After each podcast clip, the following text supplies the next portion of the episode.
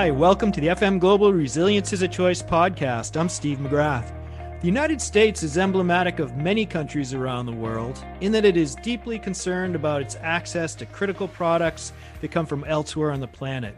I'm thinking of products like medicines, computer chips, minerals for advanced technologies, and those large batteries that go into electric vehicles. These concerns prompted the U.S. president recently to order a 100 day review of the country's most dire supply chain vulnerabilities. The goal, he said, was not pure self sufficiency, but broad based resilience. These same words could have been uttered by any leader who's endured COVID 19, climate affected disruption, widespread political tensions we're seeing today. And more than ever, business leaders are contemplating their own organization's resilience or lack of it. So, here to break down global supply chain risk and resilience in the current climate is Alan Maynor. He's Assistant Vice President, Senior Consultant in Business Risk at FM Global. Good afternoon, Alan. How are you? Hey, good afternoon, Steve. I'm doing well. What about yourself? Doing very well, thanks. Thanks so much for joining us today from Texas. Is this right? It is, yeah. Yeah, here in good old Dallas. Yeah, it's my privilege. So, what's your take on President Biden's order to review uh, U.S. supply chains? This was a secular shift that was already entrenched and well underway. Um, even before now, we have a presidential administration that's stepping in to deploy resources in a very concerted fashion uh, to be able to help move this along.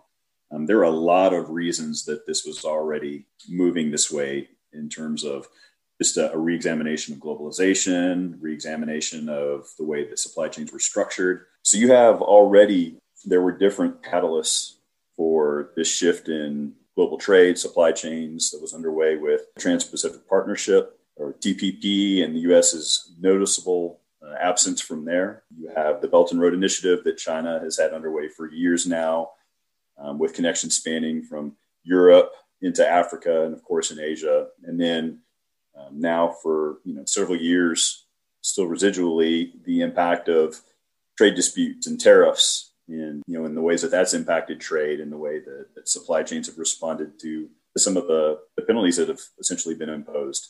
And so all of these things have been in place for a while um, that has really uh, had an impact on supply chain in a way that it's now you're seeing at governmental levels a heightened focus, which makes sense. Yeah. Do you feel uh, it seems like the common wisdom is that the pandemic kind of triggered a, sclo- a closer scrutiny of our supply chains because the vaccine distribution has been so visible and, and in everybody's faces. Do you think that's part of it? It brings it front and center uh, in a much more prominent way where now, you know, vaccine availability and, and the things that, you know, from personal protective equipment and, and other things like that that the pandemic really highlighted these supply chain shortages of. I mean, as we know pretty well, and, and it kind of became a source of humor around toilet paper and paper towels. I mean, who knew that that was going to be, you know, like gold last year? And so, you know, finding these everyday items in short supply, I do think that it raises the the importance that's placed on it by folks that maybe wouldn't have to think otherwise about it. I mean, oftentimes things that have stayed in the realm of the C-suite uh, executives, those that are in procurement and supply chain, that now is becoming something that that you know others are, are much more aware of. that's affected them firsthand. You had mentioned uh, the vaccines, and um, at the top of President Biden's list of things to look at in the supply chain review is the drug supply chain. And we know that a lot of drug ingredients come from Asia, chips, minerals, batteries, etc. Have you have you heard anything about the progress of this review or where it's headed? We haven't heard anything yet. We know that we're about 30 days into a 100 day timeline that he'd set out to really start to have some preliminary answers. And have not really seen anything come out about where they're at yet. But the thing that I think has been very interesting so far in digging into the order itself has been the way that that really the, the supply chain is being unpacked here. You know, it's very easy to think of the supply chain as just this this abstract thing where it's just where stuff comes from. It's just a source of materials or products that we need. And frankly, as you dig into the, the order itself, the order really dovetails very well with what industry best practice and the sound methodology has really always been about how to properly view the supply chain and where the risk may lie to be able to really have a good comprehensive understanding where we can draw sound conclusions. You know, it talks about looking at manufacturing capabilities, the resilience and capacity of American manufacturing supply chains, looking at gaps in our domestic manufacturing capabilities, um, and particularly those around single points of failure. It talks about looking at the supply chains that have single points of failure um, and whether the sourcing is exposed around singular suppliers or if there's dual or multi sourcing or even in uh, an environment that may be fairly robust with supply chain where there's still limited resilience in that environment, looking at the location of key assets and what kind of vulnerabilities may be associated with those, and looking at substitutes and alternative sources of goods where uh, they may be disrupted. You kind of implied it, but is, is this a good time for companies to review their own supply chains um, as the government and governments around the world presumably review theirs? Absolutely. I'm not sure that there has been a better time in quite a while.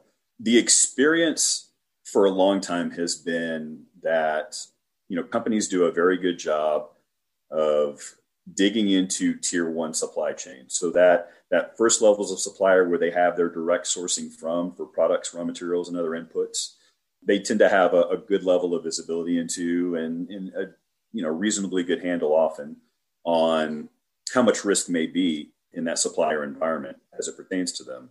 That visibility just has always quickly broken down when you try to move into a tier two or tier three layer. So your supplier suppliers or, or suppliers suppliers suppliers. And so a concerted effort that really breaks down proprietary company data for a particular industry could be extremely beneficial. And I think that's really what right now, present day, is being highlighted. Is there an easy, cost efficient, time efficient way to go into tier two, tier three? It, if I'm a CEO or CFO, it sounds like, holy moly, now we're getting into a major project. Yeah. So I don't know about quick and or easy, which unfortunately it's the, the answer to a lot of things is, you know, nothing worthwhile is you know something that's going to happen real quickly there really is a spider web of complexity that's been hard for companies to be able to put together and while there have been some um, organizations uh, vendors that have tried to do that with various systems or approaches have found that because of, of how much of the supply chain is proprietary in nature and how safeguarded a lot of companies are with that information, you're not able to put together the full picture. And that's where a company that's willing to invest the resources can potentially use a their leverage with their suppliers and b just the expertise and the bandwidth of their folks internally to put this type of analysis together themselves uh, to a certain extent. But I, I do believe that this is where we're headed is, is a much fuller understanding of supply chain because again we're seeing vulnerabilities and risks that are just being amplified as every year goes by.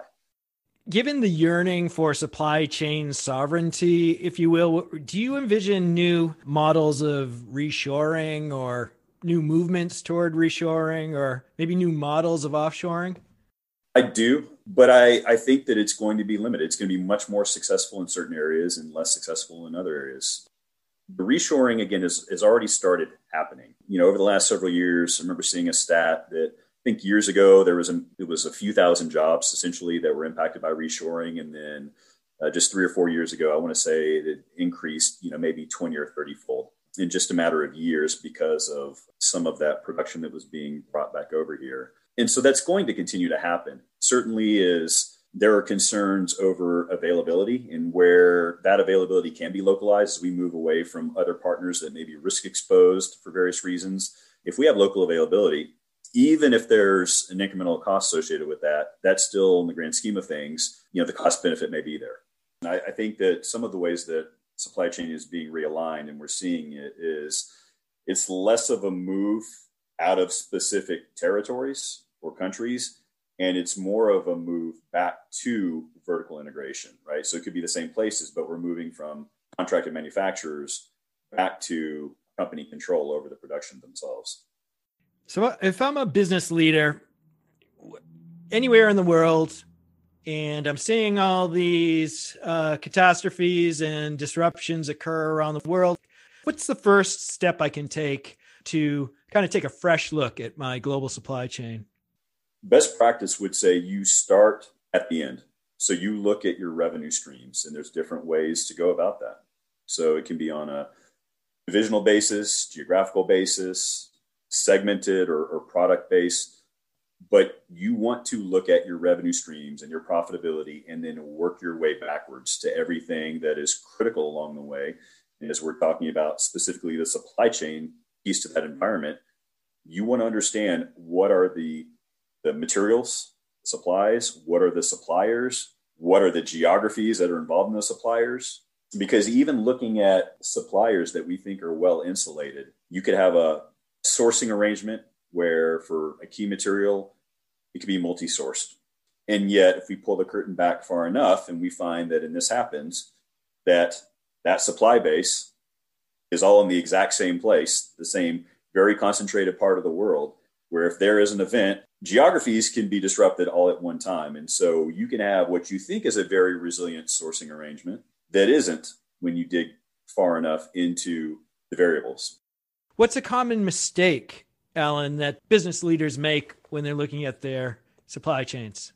The thing that that we find, you know, constantly as we work with CFOs and other C-suite and executives is the way that they view supply chain risk oftentimes is by the cost structure and it's by really the spend. The reason that there's rationalization and the reason that it's set up the way that it is is for cost optimization. But the way that we view it and what I think we're seeing proven out in the pandemic is there's also another way to view risk, which is that's great, we cut costs, but if we can't get the materials and inputs to make and sell products at all, that's inconsequential. And so we've also got to view risk from the lens of availability. And that's where the C suite, I think, is really starting to look at things differently, particularly the way that the methodology is unpacked, where it's that revenue stream and, and profitability backwards view of dependency and trying to figure out okay what's everything that's associated with with those dependencies that can take it down so you've given us a lot of great information today what is the one thing that a senior executive should take away from this conversation about supply chain resilience so i would say the lesson we should take away is we are in a, a dynamic global environment certainly the supply chains that operate within those are dynamic things are already changing. They're going to have to continue to change. Is there's a lot of, of different variables that are, are causing realignment of trade and supply chains and where things are going to be produced and how they're going to be produced. And of course, the resiliency within that. Our guest today has been Alan Maynor. He's Assistant Vice President, Senior Consultant in Business Risk at FM Global. Thank you very much for joining us, Alan. Thank you.